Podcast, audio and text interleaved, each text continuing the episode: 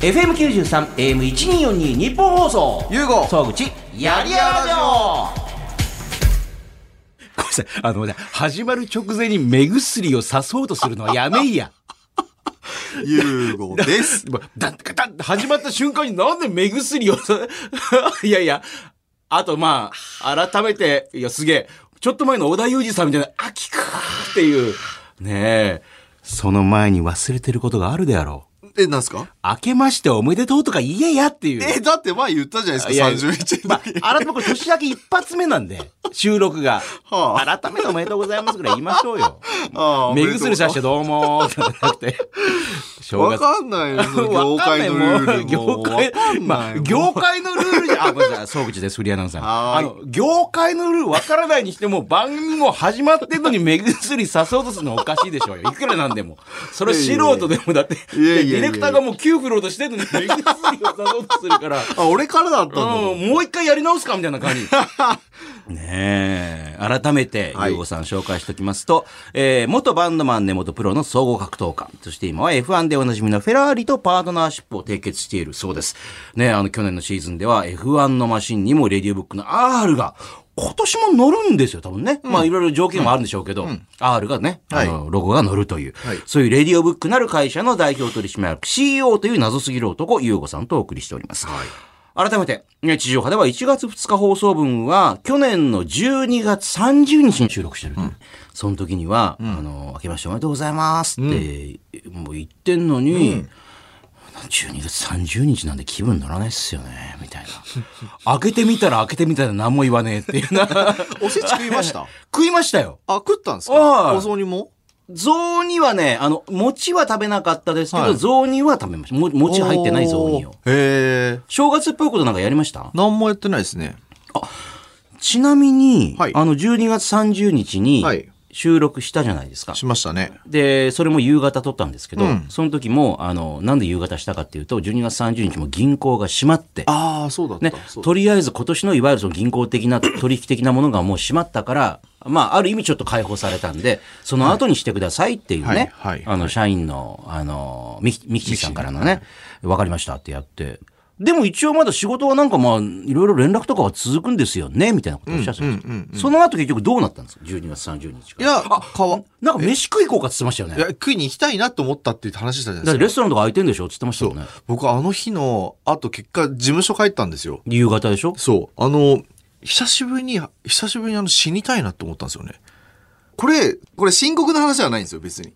あの、ちょうどその日の夜かな、はいクラブハウスで、それこそ T 先生ってね、あの、t 先生がね、このレディオブックにまたジョインしたっていうかはい、ねあ。の、カリスマ保育士とね。そうです、呼ん今るもうね、はいフォロワーも、本も売れてるっていう。ね本も65万部まあトークも面白いですよね、イケメンだし。で、その T 先生が、あ、そう、T 先生とゆかないさんとね、クあラブの、ハひろウゆスきさんのモノマネあそうでそう有名な、ひろゆかないさんね。うんはいはい。とクラブハウスやってるんですよ、毎週。はいはいなんか、ルーティンで。ひろゆかないさんは全くジョインしないですよね。ジョイじゃないですえか。ー、アンジョイ、ーリリースしてる方ですよね。そうですね。キャッチアンドリリース。キャ ッチもしてないけど。キャッチもしてないですよね。 まあで、三人でや、まあ、毎週やってるんですあそうそようそうね。やってます。で、その時の日の、でも話したんですけど、はいなんかあの日、あの、 30日ラジオ撮ったじゃないですか、30日。はいはい夕方撮って、まあ、楽しく終わりましたよね。終わりましたよね。喋ってで、あの、そう、話の中で、なんか飯食いに行きたいなとかって言ってたじゃないですか。まあ、年末だからいいんじゃないですかなんてね。うんで、一人でなんかどっか行こうかなとか思ったんですけど、まあでもまあめんどくさいし、すごい寒かったし、外。あいやと思って帰ったんですよ、はい事務所に。はいはいで、事務所誰もいなかったんですよ。ーあ、まあ、もう仕事をね、収めてるっていうね。そうですね。で、なんかそれで、あの、座ってなんかぼーっとしてたら、なんか急にその30日まで鬼のように連絡が来たんですよ。むっちゃ、だってもう、収録してる間ももう、なんか明らかになんかどんどん連絡来てんなみたいな感じであしたの、もんね。隔離があったせいで、いろんなそのスケジュールが遅れちゃって、これも説明しますと、あのはいはい F1 の最終戦、まあ、フェラーリ側ともね、いろんなお話し合いもあるということですね、アブダビに飛んで、で、そこで最終戦見て、まあ、帰ってきたら2週間隔離だったんですそよう。ね。で、30日まで隔離でした。でもそれで仕事もたまりにたまって。そう。で、すべての打ち合わせが結構ぎゅうぎゅうで、なんかこう、後遅れになっちゃって、で、まあ、すごく、すごく忙しい、忙しいって言葉使いたくないんだけど、とにかくすごかったと。で、30日終わった後、パタって連絡す止まったんですよ。まあまあね、もうみんなも他の方々も仕事を一応収めてる方もいてってことなんですよあ、ね。うん、なんですかね。まあ、とにかくパタッとし止まりました。はい事務所誰もいません。はいで、特に予定もないって瞬間に、なんか、あ、死にてえなって思ったんですよね。去年の12月30日、レストランとか開いてるんですかねって言ったらあ、なんかあの、開いてますよ今ね、おあの、お酒も出るし、ね、あの、楽しく美味しいもの食べればいいじゃないですかって言った瞬間に、あれ俺もしかして、ゆうこさん、俺行きましょうかって言った方がいいのかなって、なんか寂しそうに見えたんですよ。えー、マジで、えー、行った方がいいのか、でもそんなこと急に言われても、まあもちろん誰かね、あのへえ予約してる方とかいるかもしれないし、と思って、帰っていく背中が寂しそうだったんですあ、マジっすか抱きしめようかと思っあてら。中年が中年を。あららら、あの、ぼ母性をくすぐっちゃいましたうん、な んか、あれなんか寂しそうに、ほら、普段はいつも連絡、連絡、連絡、わあ、もう次、もう待っはいはいはいもう行かなきゃいけない、どうするって、今度、ああ、みたいになってるじゃないですか。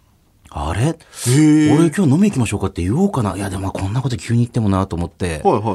はい。あのー、のを思い出しました。あ、面白い、それ。すごいですね。なんかその、なんか人の洞察力みたいな。その鍛え上げている肉体を後ろからギュッて抱きしめようかと思い ました。 ベアハグで。サバ折りにしてやろうかと思って。マジか。あそう。でも、なんか、だから言いますよ。よね。忙しいのが急にドンって暇になると、あれどうしたらいいんだ俺は。そうってなるっていうね。それだったんですよ。で、その話をクラブハウスで言ったんですよ。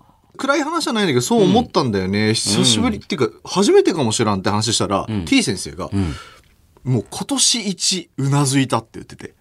12月30日で今年一うなずいたって言ってて。もう全てを超えるぐらいのそ好きだったとう。。で、T 先生もたまにあるんです。2年に1回ぐらい。あのー、T 先生とね、2回ほどこの番組来ていただいて喋ってますけども、まあ常に明るいね、ポジティブな考え方。でも、時々見える闇が覗きますよね。 ありますよ、ねなんかね、なんかあるよ 何かやっぱりまあね絶対ある、えーまあだからこその今ね、だと思うんですけどそ、う。で、その話をした時に T 先生、めっちゃわかる、めっちゃわかるって言ってて、で、久しぶりに会ったって言ってたんですよ。はいはいここれわかる人いないって言ってて。あで、これなんで起こるんだろうねって話を二人でしたんなるほどですけど、その時に一つ出た回答があったんあ、でうすよ。ん、なんですか。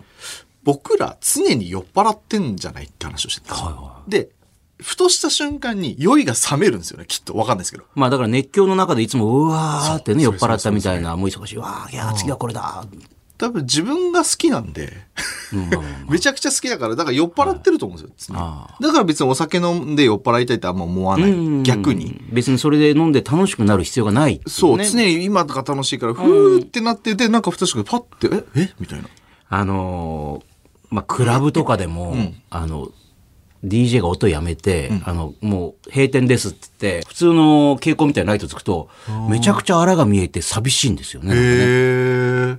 そう僕、クラブあんま行ったことない。あ、本当ですか。まあでもイメージで言うと、ほら、音がどんどんどんどんなってはいはいは、いすごいね、ライトガーって。でも終わって、営業が終わった後のクラブって、超寂しいし、なんかあのー改めて見たら椅子とか穴開いてんなとか、ああ、そういうことか。もうそれもあるし、あーそう、あ、そう、確かに黒ガムとかで、なんかガムテとかそういうことにかなってるし、あの、白々しい感じのライトが当たると、うわなんか俺こんなとこでう、うきゃっほしてたのかと思う と、どうどうした俺それ前そそれまではね、はいはいはいもううわーみたいになってて、音もやんで、あの普通のライトになると、あれっていう、へこえ。れ超寂しいけど、うこの騙され方何みたいな感じの。でもそれ似てるかもしれないですね。やっぱね、あの熱狂でわーって酔ってる時はもうなんか全てがキラキラして見えるけど、パタって音楽も止まって、普通のライトになると、あれっていう、こう。な、そんな結構ドラマチックな年末を過ごし、あ、ドラマチックまあ、まはあい。いろんなことがあったね、今まで感じたことがない。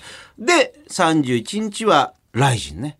ああ、そう、見に行ってライジン見に行ってましたわ。よく知ってますね。えーあいや、まあまあ、ツイートもしてましたから、ツイートもしてましたから。まあ、そこからいろいろ派生した、えー柴田さん問題について は、えーこの後話しますああ、かはいはいはいはいはら。い。だって今ここまで聞いてきて、あれ、ユーゴその話題逃げてんのかと思った人もいるかもしれない。はいはいはい。まあ、聞きたい人もいるでしょう。まあ、はいはそいれについてはこの後ね、はーい。えーいろんなお話もしていこうと思います。さあ、この番組では、謎すぎる男、ゆうごさんに言いたいことや聞きたいことをメールでお待ちしております。何でも気軽に送ってきてください。番組メールアドレスはこちら。ゆうご総口やりやラジオ。番組のメールアドレスは、yy.1242.com。yy.1242.com。yy はやりやらの略。1242は日本放送の AM の周波数です。あなたからのメール待ってます。ゆうごのトークルーム、気になる話。 CEO を務めている会社、レディオブックでスマホ関係のサービスから格闘技の大会、ブレイキングダウンのプロデュース、さらには締めにパフェが出てくる会員制の締めパフェバーまで経営と、温泉施設、その温泉の権利もね、あの、買おうかななんておっしゃってました、ゆうごさんですが、そんなゆうごさんが最近力を入れている事業、気になっていること、物、人、サービスなどを紹介していくのが、このゆうごのトークルームです。温泉の権利買うとか言ってましたけど、それ、なんか進展あったんですかえーっと、あのーはいはい、進展はありました。ありました。はい。よりじゃあもう、そっちの方向に進んでってるんですね。えっと、温泉は結果買わないんですけど、はいあのー源泉、その温泉の施設がね、最初、それごと買おうかと。まあ、じゃ施なくて設、ごとではなくて、そこの源泉は権利として、はい、買わせていたかだき買う、あ、もう買うことになったんですもはい。んね。なので、れ、それで、まあ、お水つく、お水とか。あ、そうかそうか。うん温泉のお水ってね、あの、いろいろ売ってますよね、なんかね。、で、その、さっき大晦日の話がちょっとあったと思うんですけはいど、はいあの、来週見に行く前に、実は一一個、あの、麻布で商談をしてて、エステ買うことになりま した。あの、エステサ、あ、もともと話はもらってて、あエスの、エステサロン。エステサロン、あのーはい。そレれディースかはな女性向女けってことで性すか、今は女性向け。ああ、最近両方とかってありますもんね。はい。で、えっと、オーナーさんと話をさせていただいて、まあ、結果として、じゃあ一緒にやりましょうって話になりました。あ、一緒にやるっていう。まあ、えっと、っていうのも、まあ、ちょ、ちょっと一瞬真面目な話をすると、はいはい。レディオブックって、まあ、まあ、僕の会社なんですけど、ええええ僕得意なのブランディングと、マーケティングと、プロデュースなんですよ。なるほど。まあ、ブレイキングダウンもプロデュースさせていただいてるとか、まあまあ、そういうのがあって、運営とか、やりたくないんですよ。あつまりバイトとか社員さんを雇ってマネジメントしてこうやってやろうああやってやろう細かいの得意でもないし、まあ今までやってきたあ。けど、うんうんまあ、自分の中ではやっぱり得意分野じゃないなって気持ち全がく違う、ねなので僕はプロデュースやブランディングやマーケティングは得意です、ん一方で店舗の運営とかは得意なんだけども広げ方がわからない人たちっているわけですなるよほど、なるほど。そういう人たちってどこ行くかっていうとおそらくフランチャイズをやったりするんですよねなるほど、ああ、なるほどね。はい。要するにセブンイレブンやったり、まあ、吉野家やったりいろんなフランチャイズ店ってあります大きいところから小さいとそこうろ。あれってなんでやるのっていうと、まあ、個人商店とか、そういうレベルはできるんだけど、広げたりするのは不得意です。あと、看板、ブランディングはあんま得意じゃない。現場で、その、言ってみたら、店長兼経営者、オーナー兼店長兼っていう人結構いるじゃないですか。この辺はいはい多分その方が多いと思うんですよ。うんで、僕はそっち不得意なんですよ。だからなる、ほこどういうところと組んで、お互いのおー不得意なところと得意なところ合わせたら、もっとスケールするよねっていうのを、やっていきたいと思ってたんです。これ去年の6月からそれを思ってて、なるほど不得意な人と得意な人が合わさればお互いハッピーだよねっていうことをやっていこうと思ってました。で、ちょうど今回のエステサロンさんも、えっ、と、女性のスタッフさんとか店長さん、店長さんは男性の方なんですけども、はいオーナー兼店長の方。まあそういうのは得意だと。ただブランディング、ただブランディングと不得意っていう割には結構全く広告打たないでもしっかり売り上げ出てるんですよ。ああ、でも売り上げ出てるけど、なんかこれから先どうしていくんだろうっていう時ですよそね。うなんかねそうそうそうそ。うこれ以上伸びがないな、みたいな感じ。ってところでじゃあ僕らそこあの入りますせじゃあお互いにしかもそここが大事なんですけど、はお互いに株持ち合うことが大事なんですよねい。なるほど、なるほど。僕今まで人に株売ったこととかないんですけですよねどネガティブなイメージだったんですよむしろ、うん株を持ち合うことってなんかこういざこざが起きてなんか主導権争いみたいなね。そうそうそうそうなんで僕も最初そう思ってたんですけど、うんきっかけ作ったのがまずブレイキングダウンでう。うん。まあ、ブレイキングダウンは共同経営なんですけど、今までうちって共同、えーつまりそうだ、じゃあ、えっ、と、スマホのアイリメーカーというサービスがあります。これを業務委託でお金払って営業やってもらいますみたいな人がいたんですけど、どうもうまくいかないんですよね。なるほど。じゃあ、社員雇ってた時はどうだったかっていうと、まあ、一応うまくはいくけど、縛り付けることになるので、あんまりいやいややらせるみたいな感じも嫌だっなたるしほ、ど。じゃあ例えばこれって好きな人としっかり株を持ち合ってな言ってみたらその運命共同体になってやった方がお互い自分ごとになるよねうん。。っていうう発想にブレイキングダウンがをやってみて思ったんですよね。ん。だからどっちが上とかがないってうねないないそうしないとだって、そのエステサロ ンも、なんか、ユーゴさんのが上みたいな感じになると、まあ、こっちは使われてる人みたいな雰囲気になっちゃそううとそうね。そうじゃないんですよね、うんだからそこの持ち分比率はお互いの話し合いで固めるとしても、うんうん基本株持ち合ってやりましょうをこれうちのレディオブックこれから例外規定なくそういうふうにやっていこうと思ってます。だからみんなで大きくなっていこうね。そうです、そうです。だから、こっちだけがお金払うあ、うちだけが金もらうっていうやり方はもう今後せずに、お互いにそのプロジェクトに参画してるならちゃんとしっかり株を持ってやりましょうをやっていこうと思ってます。それがまず、エッセサロンでそれができると思います。なるほど。で、そこであの化粧品も作ってるんで、ああ、そうなんですかそうです。オリジナルの。そう。じゃあ温泉水使って化粧品も作れるよねっていう。なるほど。あちょうどいい感じにこう。ちょう。どいい感じにもなりました。なんで、エステサロンも多分もう契約の話まで来てるので、まあまあ、今月中に。今年やっていくだろうはい、とやうっていくねと思います。はい。はい。で、そこで今、その、ブレイキングダウンの話も出ましたけれども、えーブレイキングダウンとかね、格闘技ファンの深夜ラジオ聞いている皆さんお待たせしました。今から柴田さんについて、えー、ゆうごさんが、えー歯をグーって噛み締めながらいろんな ことを。 はいはいはい。まあ、あの、ライジン、まあ、実際それ試合見てたわけですもんね。見ましたねもう私もごめんなさい、私はてあの映像で見てましたけど、なんかまあ普通に見た感じだとね、柴田さんと久保さんの試合は、あら、柴田さんがなんかうまいことやったね、なんか、あの、下馬評をひっくり返してって僕。見てないんですよ、あれ。ええ、ちょうどそその今言ったエステサロンの打ち合わせしてて、あ、後で行ったんですよ。最初見てないんですね。最 初見てないですあね。もう普通に考えたらほら、元 K1 ワールあのワールドグランプリのウェルター級でしたっけ、そのチャンピオン久も保さんね、ねあるし、まあ普通に考えたらこれ、柴田さん今回、ままあ体重差あるし負けるかなと思ったら、あれパンチ結構ちゃんと意外に入って、そして飛びつきの腕ひしぎみたいな感じで、なんか綺麗にまとまっちゃったけどみたいな、なんか客席も盛り上がったぞみたいな。はいはい。と思ったら、ここはもう皆さん知ってる方も多いと思いますけど、えー実はそのなんかお互いの取り決めがあって、申し合わせね。申し合わせがあって、2人が LINE で話し合ってて、1ラウンドはまああの流して、2ラウンド目から本気でいきましょうよ。なぜかっていうと、そのね、他の YouTuber の方とかも一緒にあの花道歩いてるし、そういう方々の見せ場も作りたいんで、1ラウンド目すいません、本当にもうあの、その久保さん選手に対してね、あの柴田さんがね、あの、ちょっと勘弁してくださいみたいな、あの、1ラウンド目本気でいかないでいきましょうよって言ったらいきなり本気でいって、でも、ほでも本気でいってあんな風に通用するのはすごいなって逆に思ったんですけど、まあ確かに。朝倉未来さんもおっしゃってましたけどね、いきなり本気でやったからってそこで負けちゃうのもどうなのっていう。そうですね。うん。思います。で、そういう話が出てきて、はいええ。で、まあ、それはまた、あの、さらに、こう、暴露系 YouTuber みたいな方で、その、二人が、久保選手とね、柴田さんが喋ってる音声とかも流出したりして、はで、そこで、あの、話がどういうふうになるかっていうと、あの、まあ、すべて格闘技とかも、いわゆる、まあ、シシナリオはあるんですよ、っていうね、はいは柴田さんがね。えーブレイキングダウンにも出てますけど、柴柴田さん第1回みたいに、はいブレイキングダウンもあれあるんですよって言っちゃって、すごいとこに火が、 火の粉飛んできたな、これと思って。 はぁと思ったでしょ、あれ。 そしたらそれがみんな、おいおいやっぱりそれもそうなのかみたいな感じで、もうなんだよみたいな感じに、はいあのーうんざりだみたいな感じになって、なんでライジンの方は何も言わねえんだよとかってなってはも、いいろんなとこにも、さらに一緒にあの、花道歩いてきたあの、YouTuber の方々も、ここぞとばかりに、あの、ね、あの、こっちも飛び火してんじゃないかみたいな、よくありがちですけ どね。一緒になってみんなでわーって盛り上がる、ね、燃えるっていう。はいはいはいはい。聞いた時どう思いましたなんかはい。え、まあ、っていうことがあって、あったっす実はねこれまず、僕、あれ夜だったんですよね。し1月5日の夜、10 23時ぐらいかなあ。堀さんから LINE 来たんですよ。あ、戦う弁護士。あの、このはい番組来たことがある。あの、みくるさんの、まあ、一緒にトレーニングなんかもしてて、そうえ、ジムも経営してるトライフォースそをう。ね。戦うセ弁カ護ン士のねえ。セセコンドにもついてるっていう。堀さんから夜 LINE が来て、はいはいで、堀さんってちなみに、あんまり夜、あの人早く寝る人なんですよ。イメージ通り、まあ、あ朝、早朝から大体トレーニングしてますよね、なんかね。なのに、夜来たからなんだと思って、あ、違う、12時だ。12時26分、深夜の。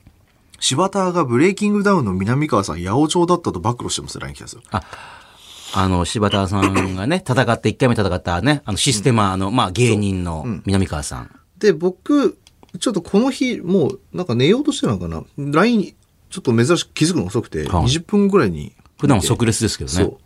で、でこれこれチャンネルらしいです。見てまあせいんわかゆるその暴露系 YouTuber のね。はいはい。っていうのが、まず夜に来て、で、もう僕すぐにブレイキングダウンの全体ラインがあるんですけど、はいはいみんな入ってる全体ライン、そこで、えっ、と、今こういうことが起きたそうですと。なんで、明日ちょっと早朝から、あのーちょっと緊急会議しましょう、みたいな。で、えー朝、まあまあ、先に広報チームとかはもうすぐにもう体制入って、あ、じゃあすぐにもう、あ、もうすぐに深夜でも。無視しようとかじゃないっていうね。これは言った方がいいだろうってことで、まあまあそこは落ち着きましたと。で、えー朝明けて8時ぐらいかな。とりあえず僕一旦みくるさんと電話で話して、事実確認した方がいいですよね。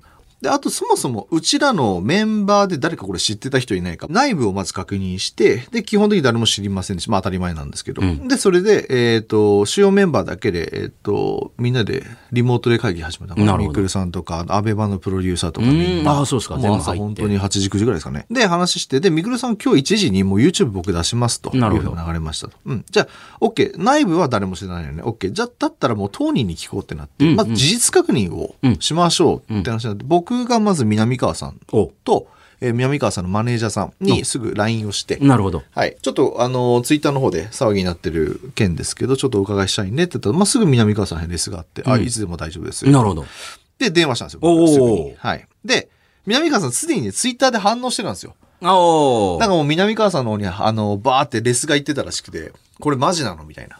いや、それは一斉にみんな、うーあと今回もなんか誰かが発信した時に、うーわ、うそうーあっていくじゃないですか。くっそ炎上してて、ええで、南川さんは、なわけないです真剣にやったわ、こっちは、みたいな感じで。真剣にやって負けたわみたいなそう感じのね。でツイートしたんですよ。ええで、とにかく真実話してって言本ったん当ですよ。になんかそういう話し合いがあったら、そそうれはそれで教えてください教と。えてくれって言ったら、南川さんが、電話は来たって言ってたんです。確かに連絡あったって連絡は来たと。はい。で、電話で話したと。ああまあ話したの話したってね。はい。で、何だったんですかって言ったら、あの、今回のその騒ぎになってる久保さんと同じような感じですと。こういうふうにやりましょうって提案されたと。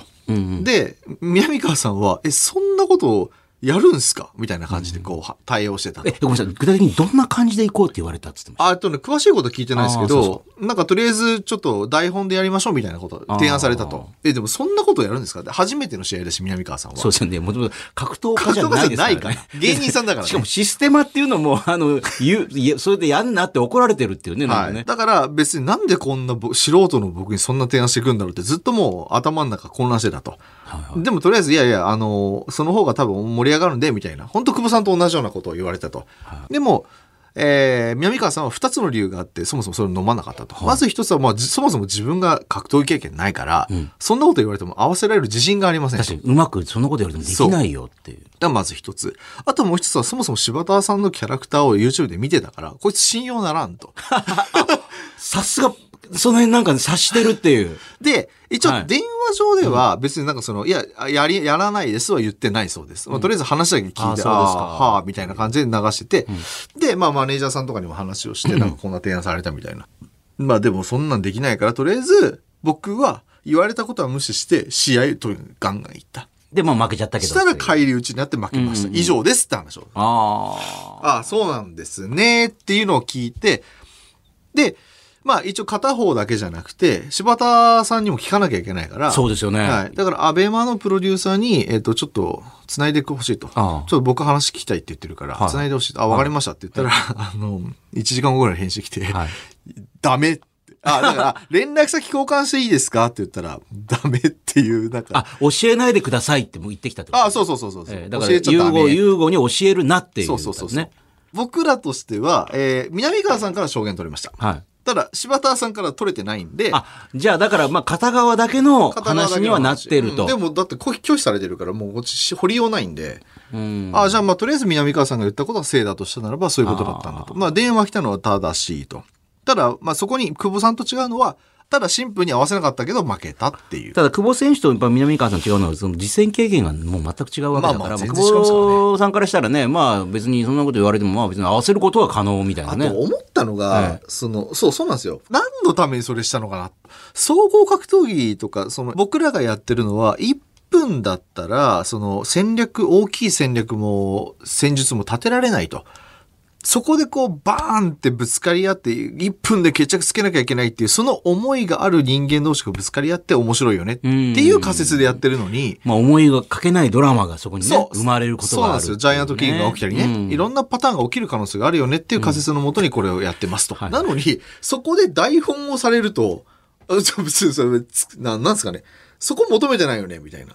だから最初はね、俺が受けて受けて受けて、最後の10秒で俺がね、あの、やっつけますからそれでいいですかみたいなことになったら嫌だな、みたいな。うん、や、やだっていうか、あの、まあ、別にそういうことをもうちが求めてんだったらいいけども、別に求めてないんで、それは、ブレイキングダウンに関してはね。だからそれは違うよな、とは思ってますよ。だから今まで出た方もなんかいろいろ心配な声とか、なんか、あったんじゃないですかなんか、あげて、まあ、僕があの、あの、それで方針、まあ、南川さんから聞いてからツイートしたんですよ。うん。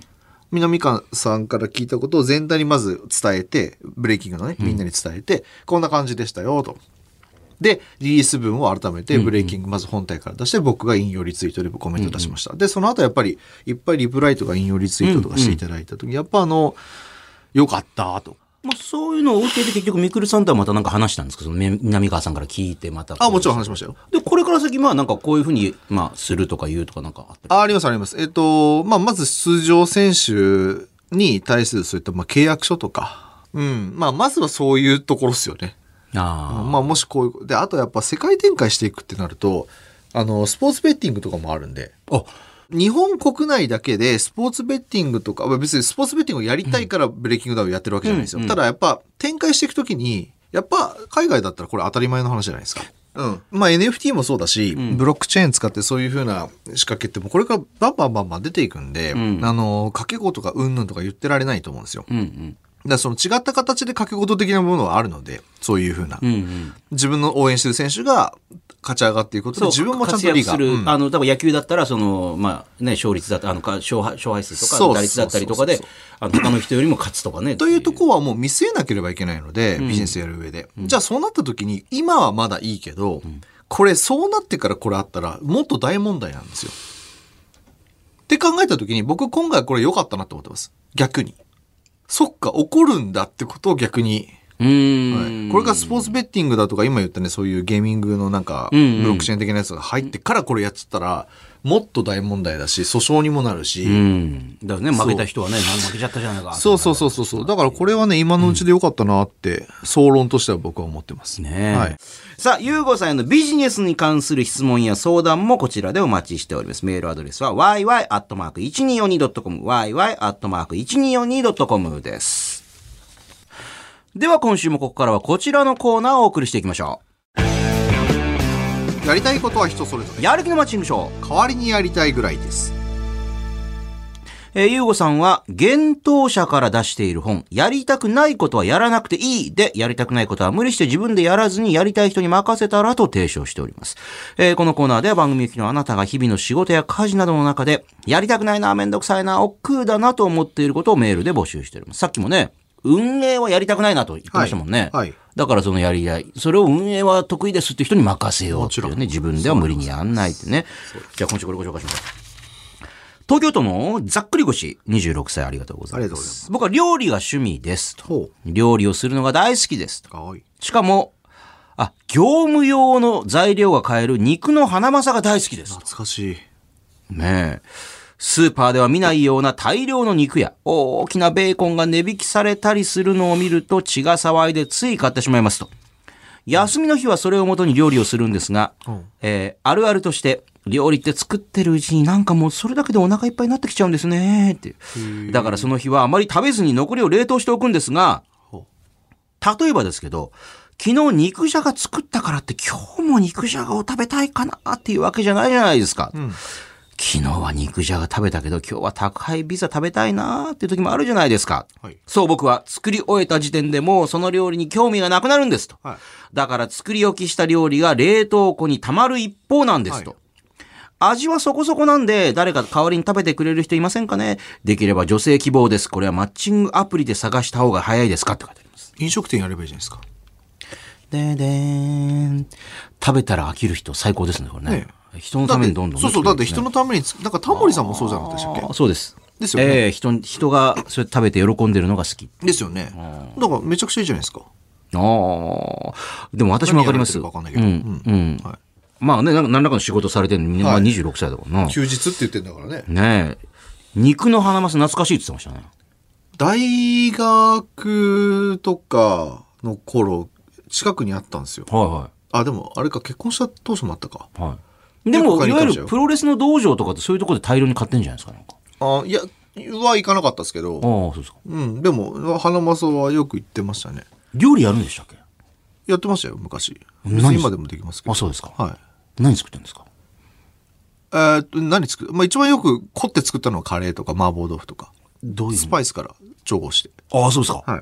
まさに今そういうスパイスカレー、自分でスパイス調合するのが流行ってきてるじゃないですか。え、そうなんですかはいへえ。今、その、今、カレーブームはカレーブームなんですけど、またうん、でもね、昔みたいなカレーブームってよりも、スパイスにこだわったカレー屋さんがすごい人気なんですよ。え。今までもほら、どうしてもほら、カレールーもあるし、はいあのーカレーの特徴を出すのも別にスパイスっていうよりもなんか、なんかね、いろんな、あのーどんな具材があるとかそういうんだったじゃないですか。じゃなくて今は、スパイスカレーっていうのがすごい本とかもたくさん出てるし、へえお店も、あの、私の知り合いも元プロボクサーでしたけど、辞めて、今浅草の方でスパイスカレー屋ってすごい流行ってるんですよ。うーん。いで、そういうの昔から一歩先にじってたわけじゃないそ れじゃんや、別に一歩先。例えばどんなスパイスいるえ、で、もう十何種類合わせて。ターメリックとかカルダモンとか、いろんなもん全部合わせて。あ、クローブもクローブも砕いて。クローブってめっちゃ硬いんですよ。あの、長寿っていうね、なんかちっちゃい、なんかあの、松の実みたいなやつですそようね。そうそう。なんかあの、の、一一一見あの、チンコみたいな形してる言うんですけどなよっ。て今言おうと思ったら言ったね、やっ ぱり。チンコって。クローブの気持ちになれ。クローブは ええオリーブ、あれ、はい僕砕く派じゃなくて、はいはいクローブはオリーブオイルとか引いて、そう、あの、弱火でじっくそうりそうそう炒そうめてそう。ね、で香り出しそこますでよ。私も好きだからそうあ、僕もそういう感じでやってまし。た。れはい。まあ、く砕くってもいいですよね。砕く人もいますかあら、ー結構、結構ね、硬いんでね、あんま僕は砕かなかった。とか、そういうふうにやってました。そういうのやってたんですね。麻婆も、あのー結婚した当初住んでたマンションの1階に中華料理屋があったんですよ。ねで、四川風の麻婆豆腐って、はい。あの、日本人ってあの、丸宮の麻婆豆腐で慣れちゃってるから、四川風の麻婆豆腐知ってますよねあの、あの、ホアジャオっていうね。そうそうそうそうそうそうあの花、中華花山系の椒みたいな感じ。花山椒だそうだあの、いわゆるビリビリビリビリってするやつ。はい。あれ、最初食った時びっくりしませんでしたあの、チン麻婆豆腐食べたあ時、にチン麻婆めっちゃ好き、俺。いや、ですよね。あはいの。、赤坂とかにある。え最初、ま、びっくりしませんでしびったくりしました。食べた時に。ねうんこの辛さ何と思って、なんか、そうなんかビリビリビリビリビリビリするぞと思って。そうそうそうだから日本人ね僕もだから最初1階にあったんで、は麻婆豆腐とか普通にまあいわあゆる中国人のその、料理人の方がやってる本格的なとこだったんですねそうそうなんですよそうなんですよ、であの、ま、丸宮を想定してるわけじゃないですか僕らは、 まあまあまあまあ。僕らの口は丸宮を求めていたわけですよそ当時はねちょちょっと甘いけど、ちょっと辛いかなぐそらういちのょ感じい辛い、ええあのちょっとあのな片栗粉でとろみのあるねとろみのあるあれはいはをい想像してたらなんかどす黒いのが来てなんか本当あ、ラー油のもっとこう、く黒いみたいな感じのね。ドローン、ドローンってしたような。な、なんだこらと思って食ったら、辛っってか、いや、辛さも種類違うしあ、そうそうそうそう、なんかね。何これってなっていたいたっていう最初は残したんですよね。まずっと思っちゃって。え、何これ全然違うじゃんみたいな。丸宮じゃないじゃん。と思って丸宮じゃねえじゃん、ええこれってなっ求めててんだよね。ただ、だんだんなんか思い出して癖になってきて、で、あれを作りたいと思って、だから四川風か、四川風麻婆豆腐みたいなのも自分で作りたいなと思って、あの本を買って。まあそれもスパイスですもんねそうそうそうそう。とか、そういう風に作ってましたね私もありますよ。。ホアジャオをちゃんとほら、あの、ミルで引いてガリガリガリガリ。へだっえて。家族ほら、私以外の家族は、そんなの作っても、えーって、うえーってなるから、あ、そうなんですかはい、麻婆豆腐をあの丸宮で作っといて、自分だけにガリガリガリガえ、リ。総口さんって、総口さんが料理するんですかめちゃめちゃしますね。まあ別に私だけじゃないですけど。奥様もやるはい、やりますけど。へだーって昨日も牛すじを、ちゃんと圧力鍋で、すげえ。仕事に行く 前に、あの、肉の花ますとこで買って、へー筋をこう大量に買って筋と圧力かけて、どれぐらいのペースでやるんですか料理。うーんとね、だから嫁がほら、もう遅くなる時とかあるじゃないですか。はい。そういう時には大体ほら、朝からもう仕事行く前に作っといて、あの、カレーとかなんとかみたいな。総口さんがそうですね。へえ。あの、正月もローストポークとローストビーフを私担当だった。すげえ。ちゃんと低温調理器で、あの、違う違う。ローストポークは低温調理。最近ありますよね。なんかあの、棒みたいなやつをほら、鍋にくっつけて、あの、65度とかでずっと温度を保つようなや つあるんですよ。わかんないです。お湯の中で、あの、しかもあの、ジップロックみたいに空気抜いて、お湯に沈めて、で、65度とかで、あの、厳密にずーっとその2時間とかへー、やると、あの、中真っ赤なんですけど、もう火が通ってるんですよ。へえ。だから外側だけを強火でカーって焼くと、中が真っ赤なまんま火が通った料理が出来上がる。へえ。でもただね、ローストビーフは、あの、映画になりましたけど、昨日何食べたっていう、西島秀俊さんとうちの西洋さんが、まあ、ゲイのカップルの役で、あの、ね、あの、で、あの、日常と、必ず美味しい料理がたくさん出てくるんですけど、その映画がうん公開されてるんですけど、それで、えー公開された映画の中でやってる、えーローストビーフの作り方をそのまま踏襲しました。へあの、ただ普通に、あの、1分45秒ずつこうやって、あの、火を入れて、あとは一晩ずっと寝かしておくだけで超うまいっていう。うん。でもそれが今はもうウーバーイーツ一辺倒のとこになってしまったっていうね。もう最近やってないですね、料理は。だからこの人、ざっくり口さんもしかしたら本当にあの、料理、料理系 YouTuber とかになるとまたちょっと変わるかもしれないですよあねー。確かに。まあそっからやった方がいいです。一見飲食店ってはね、もしかしたらハードル高いかもそしれれないはから。だって失敗したらね、まあ、あの、実店舗持つとお金もかか SNS るでね、しだ。から上げていけばいいんじゃないですか、まず。そういうこと。うん、だってそういうのでほら、うまくいくと、あのー視聴者数とかね、増えてくる可能性もあるんで。いいと思いますよね。えーしかもほら、肉のハナマサに特化するっていう。あ、肉のハナマサでできる料理みたいなね。そう。あのーコストコで買ってる肉だけをいろいろやってる人がいるんですよ。コストコでタン1本とかをどう料理するかとかじーっと私見ちゃいますから。えー、えーそれやってみたらどうでしょうか。はい、いいと思います。はい。このコーナーではあなたが日々の仕事や家事の中でやりたくないめんどくさい、億劫だと思っていることを募集しております。メールは懸命にカタカナやるに気持ちの気、やる気と書いて yy.1242.com まで送ってください。はい。さあ続いてはこちらのコーナー。ゆうごさんならいくらだったら買いますか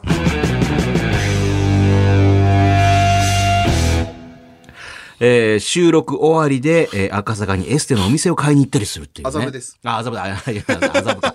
あ失礼しました。いえいえーまあ理由が面白いとね、まあこれはいいなと思えれば、他人の借金まで肩代わりしようというコーナーはこの番組はあったりしました。はいそれなりに、まあ自分なりの価値を見出せればお金出すよという優吾さん。そんな優吾さんだったら、これにいくらまでなら出せるのかというお題を募集しております、このコーナー。今週こちらをご紹介しましょう。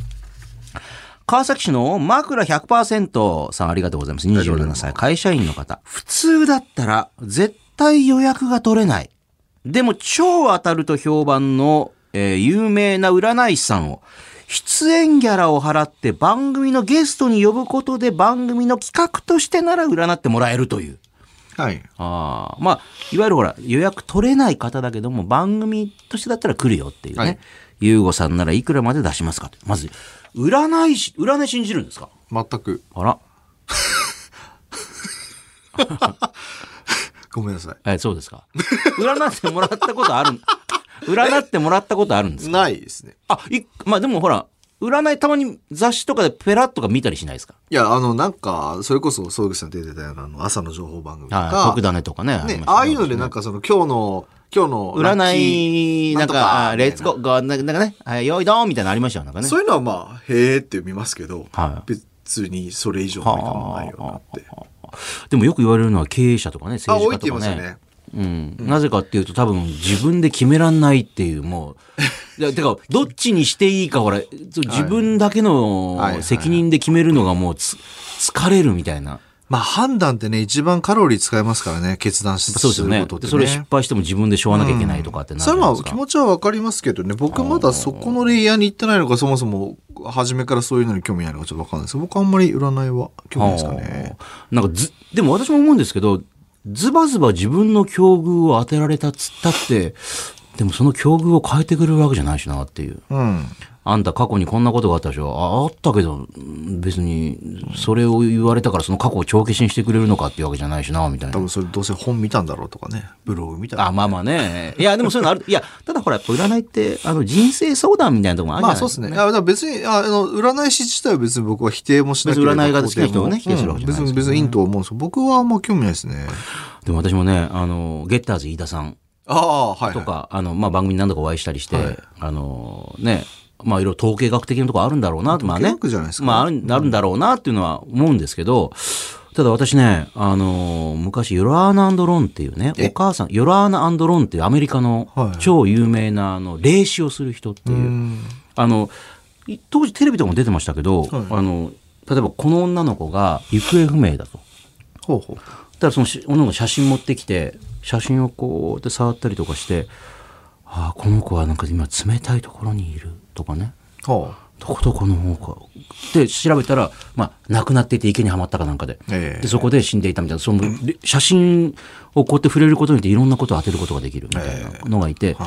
で、その方が、まあ、あの、私が、まあまさにやってた伊集院光さんのね、ラジオにゲストで、やっぱそれこそゲストに来ることになって。う。へえ。時々日本ツアーやってんですよ。日本に来て、一気に荒稼ぎして、その政治家とかなんだとかみたいなのに、 まあすごい多分ね、一件あたり100万円かなんか200万かわかんないですけど、まあいろいろわーって回って帰っていく。その時にまあ、いいよラジオ出てもみたいな感じで来てくれて、まあラジオの中ではなんか写真触ったりとかあだこうだ言ってたんですけど、私こうやって見てたんですよ。へえ、面白いことすんなーと思って。たらその息子さんの方かなパーってスタジオから出てきてパッと目があったんであなんかあナイスミーチューかなんか言ったらその通訳の人がえーあ、私あの、に日本放送新人のアナウンサーなんですとか言ったら通訳の人が、あこの新人のアナウンサーだ、この人が、つったら、その人が、君は、いいアナウンサーになる。絶対嘘だろうと思って。息子さんって何歳ぐらいなんです か息子さんとももう二十何歳とかですもんねああああ結構お母さんああええその人がなんかじっと私を見て、君はいいアナウンサーにな る。いやいや、別に写真触ってるわけでもないし、占い師適当だなと思って。あんな当たってたじゃないですいか。やいやいやいや、自分の頑張りですよ、そんなのって。いや、まあそりゃそうだけど。 ええいやいああえや、えその時に、あの、もうちょっと正直うさんくさいなっていうね。君はいいアナウンサー。 まあそう言うとなんか丸く収まるんでしょうけどもなんか。まあでもなんか、ええ今ちょっと思ったのが、ええなんかその、ポジティブなことを言われるんだ、まあ気分悪くはないじゃないですか。あ、いや、だからだと思う。だからそこでだから、あの、人生相談じゃないけど、これこれこうしたらいいことあるよね。この色のものを身につけてるいいことあるよと思ったら前向きな気持ちそにうそうそうそうね、じゃあ、あの、あのお財布かなとかって思うじゃないですか。うんあの、 何もかもうまくいって、うまくいかないよとかでは終わんないからうみたいん、な。だからまあね、まあそれも確かに統計学です。なんかこいつは、でも、あの、ちょっとわかる気がしてて、そうですか。あの、この人うまくいくよとか、うまくいかない人ってなんとなくわかるんですよ。それ別に経営やってれば。ゆうごさんも。はい。ああだからそれで言うと、あ、この人うまくいきそうだから、あなたはうまくいきますって言っとけば、は、10人中8人7人当たる可能性があるんですよね。で、当たったら、ゆうごさん。そうそうそうそうそうそう そう。そういうこと、そういうこと。なんてこすい男なんだ、本当に。で、できるから、あ、確かに占い師悪くないなって今思いましたね。ちなんだ。だから、いかにも負のオーラしちゃってる人は、そうですよねあなたはこういうの気をつけた方がいい。なぜなら、あの、ちょっとなんか負のオーラがあります。で、負のオーラありますって言われると、負の、大体みんな何か背負ってるから、あ、確かにってなるじゃないですか。 で、そうなったら、やっぱり、あの、悪いことが起きたら、やっぱりそうなりましたってそう来るし、そうあんたうまくいくよって言って、ね、いい出会いあるよって言ったら、やっぱりいい、どちらもやっぱりまた来るってそいうう。、そう なんですよ。あ、占い師やろうかな。 えっと、マジンガー優吾でやりますか。ゲッターズイーダでしょだ から。あの、マジンガーって来るかな。マジンガー優吾にしようかな。そうそうそう。あーゲッターロボでマジンガー、マジンガーロボで対抗。浅いなぁ浅いな、それ。ゲッターズ先生じゃなくて、マジンガー先生。マジンガー先生でいこうかな。あー出てくるとガシャーン、ガシャーンとともに歩いてくるっていうね。ねえええやろうえー、ゆうごさんだったらいくらまでもこれは出さない。出さない俺がやりますそれどころかマジン自ガー優吾分でマジンガーゆうごでやりますって。 このコーナー、あ、番組のコーナーでいいんじゃないなんかいろんな人を占うって勝手あーに。いいっすねマジンガーゆうごのっていう。 じゃあさ、あ、ちょっとのマジンガーズにしましょうか。ま、だったらゲッターズでしょあ、マジンガーズ、そうかそうか、ゲッターズ、マジンガーズゆうご。はい、そうですね。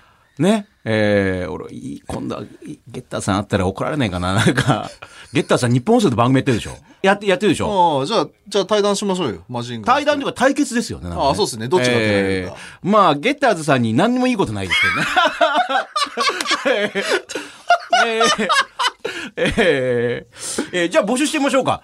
ゆうごさんにズバリと占ってほしい人。あのね、やっぱり、ちゃん、顔見たいですね。あ、写真ね。写真、あの、やっぱ文章だけじゃもちろんラジオだかからそう出ませんから。そうそうそう。あのーで、私が昔会った、あのー人みたいに写真を撫でながら言いますから、こうやって。えー、ほよんほよんと音がして。あ、俺でも SNS 見たらわかるかも。マジで。SNS のその、なん別に、あ、あのー匿名でも何でもいいんだけど、自分こんなんやってますって、SNS と顔見たら、俺もうマジンガーズです よ。いやいやいや俺のブレストファイヤーがこう。いやいや、全部あの、焼き尽くすっていう。 燃やし尽くすっていうね。えーあんたの人生燃やし尽くしば、燃やし尽くすわよ、つっあて。、そうか、ズバリ言うわよじゃなくて、燃やし尽くすわよっていうそうそうねそうそう。えブレストファイヤーあの、じゃあ、あの、これ、まあ、ほら、ゆうごさんの人生経験でも占いますから、あんたはうまく、こうしたらうまくいくわよ、みたいな。そうっす。 あの、ぜひ、悩んでる内容と、SNS やってる方は、その、あの、まあ、えーアカウント名。そうですね。ね、それももうほら、お公にしてるやつなんでね、ぜひ送っていただきたいというふうに思います。えー、そして、ゆうごさんならいくらだったら買いますかこちらのコーナーは、えー、いくらと書いて送ってください。どちらも、yy.1242.com。えー、ゆうごさんならいくらだったら買いますかそして、マジンガーゆうごの、マジンガーズですあ、まあ、 いいじゃないですか。もううるさいな。マジン、マジンガマジー、ンガーマズジンガーズユーゴの、あなたの人生燃やし尽くすわよのコーナー。ワイワイアットマーク1242ドットコムまで送ってください。さあ、続いてはこちらのコーナー。いまいちピンときてません。あの F1 のフェラーリとビジネスをしながら、当初 F1 のレース通して面白さわかんないな。まあでも実際ね、行ってみたらやっぱ面白いな、すごい世界だなまあとね、面白い試合でしたからね。ねまあ、ピンときたというね。で、まあ、そんなユーゴさんのように、他の人がすげえ面白いとかね、いいねと絶賛していることについて、いや、俺はピンとこないな、マイノリティなのかな、というね、方の意見を紹介していくコーナーです。千葉県松戸のビシャビシャ門店。おー34歳会社員の方ありがとうございますと。下ネタはちょっと。ねええー私がいまいちピンときていないのはサウナですと。お最近ブームだそうですがね、サウナ多いですよね、泊まったホテルの大浴場にサウナがあればあまあ入るかぐらいのノリでは入りますとただ性格がせっかちなせいかサウナに入ってもじーっとしてられないんですと何もせずに10分間とかサウナに入ってられなくても3分限界、しかも1分過ぎたぐらいから何もせずにただじーっと座ってることにイライラしだし、我慢に我慢を重ねた結果、えーサウナ3分ですと。えーそれでも最近やっとサウナの後に入る水風呂は気持ちよく思えるようになったん ですが、そもそもが3分しか入っていないので、整ったということになんかありませんと。えーサウナって入って何したらいいんですえか待ってですよね。ピンってきてるじゃないですか。えもうちょこちょこ水風呂入って気持ちいいとかって、もう半分ピンときてるじゃないですか。私なんかサウナは別に、私はサウナ嫌いじゃないですけど、水風呂嫌いなんですよ。ああ、言ってましたね。冷たいから。意味がわからないと思って。あ僕も最初そうだったんですよ。ね。ただ外気に当たるぐらいでいいんじゃないとか思うんですけどいや、あんな冷たいもんだから心臓に良くないんじゃない勝手に思ってるだけですけど。僕もそう思いましたねえ体に良くないんじゃないかと勝手に思ってるんですけど。はいで、やっぱでも今はもう違うんでね。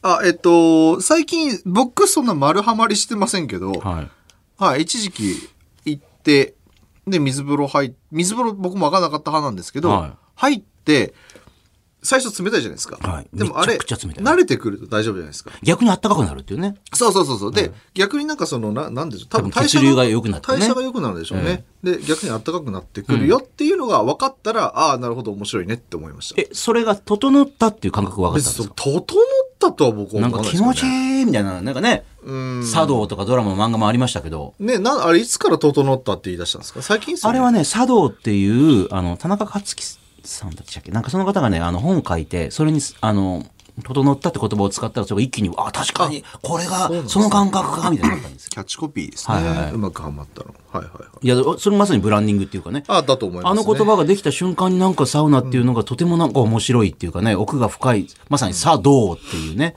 確かに、整うって言われると、整いたいね、みたいな。ん まあまあ、えまだわからんでもない。整ったことないのとかって言われたら、えいや俺サウナの本当の良さ知らないのかなみたいな感じになるじゃないですか。それこそまだ一気にだってね、サウナの雑誌が出たりとかね。確かに。うん。急に流行りましたよね。ねえ。何したら、何したらいいんですかっていう。いや、何がですかサウナに入って。ええ、何がやることい。ない。だから、ボケーっとしてるな何も、私もそうなんですけど、何もせずに座ってるのがなんかすごいこ困るんです。なんか本とか読めればいいんですけど、あ、僕は考え事しますね。考え事。考え事。まあ、常に考え事してるんで、別にって感じですけど。別にじゃあ10分いろって言われても別にはいい10分間考え事するっていうね。うん、そうですね。だから僕は、あただ、なんか、うん、静かな場所で。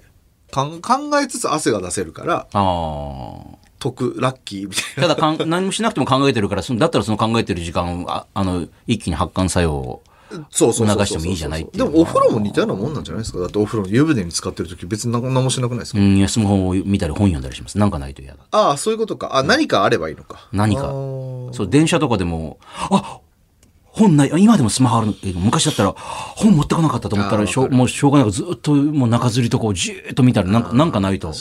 ただぼーっと外を眺めてるのが許す、なんか、ああ、そっかそっか、そういうことか。まあでも確かに、あーうん僕はまあサウナは別に大丈夫ですけどね。あーでもまあなんかもう半分きピピンときて ない、本でもないじゃん。疑ってますけど、まあみ意外に楽しんでんじゃん。たいな楽しんで、水風呂まで入ってんじゃん、みたまいあでな。も多 分ね、あの、作動的な感じだとなんかああだこだ考えずに、あの、何も考えずにさ、ね、あの、か自分を空っぽにしていくとかいうのが多分作動なのかなっていう。だからほら、仕事、ああしよう、こうしよう、ああしよう忘れる時間なんだ、みたいなことかもしれないんであーなるほど、えー逆に何も考えないのを追求したらいいんじゃないですか、なんか。何も考えないってことを考えてるから結果考えてますよね、みたいな。なんかあの、そう、だからいわゆるあの、全問答みたいな、ね。そうそうそうそう何も考えずにいることができるかっていうね。はいはいはいうんまあやってみたらいいんじゃないですか、それね。てか、はっきり言ってこの人ね、ピンと来てます。ねあなたピンときてま完す全に来てます。もうなんか水風呂気持ちいいという時点でもうなんかね、えー完全に気持ちよくなって。えー世の中の主流派に背を向けているあなたが何がいいのかね、いまいちピンとこないんですということと、それに対してピンときてない理由も書いて送ってください。メールは懸命にこれはひらがなで、いまいちと書いて、yy.1242.com までお願いします。はいさあ、この番組、いろんなコーナーございますね。すべてのコーナーでえーメッセージ募集しております。まずは、やる気のマッチングショー、代わりにやりたいぐらいです。あなたがやりたくない、めんどくさい、億劫だと思っていることを送ってください。あなたにとってスマホとはあなたがいつ頃からスマホを使っていて、今は主にどんなアプリ、どんな機能をよく使っているのか。そしてスマホはあなたの人生、生活に何をもたらしてくれたのか。あなたにとって今、スマホはどんな存在なのか教えてください。夢のマッチメイク。えーこの二人が対戦したら面白そうだなというカードを考えて、えー対戦結果もこういう風になってこうなりますみたいな、どっち勝ちますみたいなのね、えー実現するのかしないのかあまり考える、まあ、このネタ的な感じで気軽に書いてください。いまいちピンときてません。世の中的にはすごく人気だったり話題になってるのに、あなたがそれの何がいいのかいまいちよくわからないということをピンときていない理由とともに書いてください。ゆうごさんだったらいくらだったら買えますかえー、ゆうごさんだったらこれにいくらまでなら出せるのかというお題を募集しております。えー聞きたいことをいくらまで出せるのか送ってください。えーそしてもう一個。これって我慢ですか忍耐ですかやりたくないことはやらなくていい。でも、えー目標のためのえー忍耐は必要だというゆうごさん。あなたが日々の生活の中で我慢なのか忍耐なのか疑問に思っていることを判定してもらいます。えーすべてのコーナー宛てのメッセージはメールで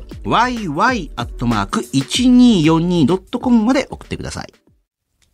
いうこと。総口秋さがお送りしているやりやラジオエンディングですけれども、ここで一枚、えー、これって我慢ですか忍耐ですかはい行かせてください。はいあなたがね、ど我慢なのかなそれとも目的のためにやっている忍耐なのかなわかんないなっていうね。えー、埼玉県川口市のゆうさん、ありがとうございありまがすとう。ございます。そういえば俺、ここ一週間ぐらい一度もオナニーして ないなって。いやいや、もう俺はあー36歳アラフォーだし、えーこれが勢力減退ってやつなのかって。いやー、俺はまだ、あっちの方も現役のはずだ。不安だから特に性欲はないけど、試しに一回抜いとくか。このオナニーは我慢ですか忍耐ですかそれとも結局しこりたいだけですかって 結局、しこりたいだけでしょ。そうですよね。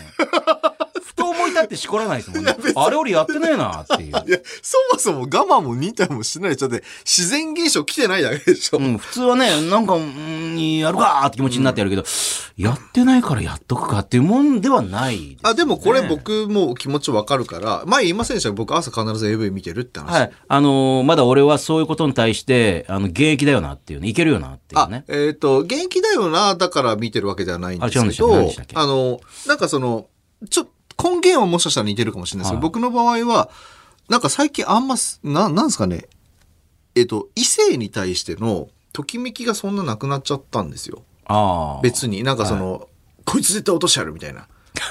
そういうやつ、そういう人っているのかえなえ、ええ、いっぱいいますよマジですかえ、なんでえ、だってこいつ絶対落としてやるとか。え、え、お思わないですかこいつ絶対落としてえ、やるだっとかて思わない奥ですさよんね。それを、それで落としたんじゃないですかだって別に、こいつ絶対落としてやるとかとは思わないですけど。なんで成り行きです。だってそれ になってくる。成り行きえ、なんかそんな狙い撃ちでいくもんなんですか、やっぱり。え、狙い撃ちで行くんじゃないですか普通。あ、あ、奥さんそうやって言ったんですか当たり前ですよ。こいつ絶対落としてやる。はいはいはいはい。はあ。え、え、なんで 逆に。もうななんんとなく成り行き で。となく。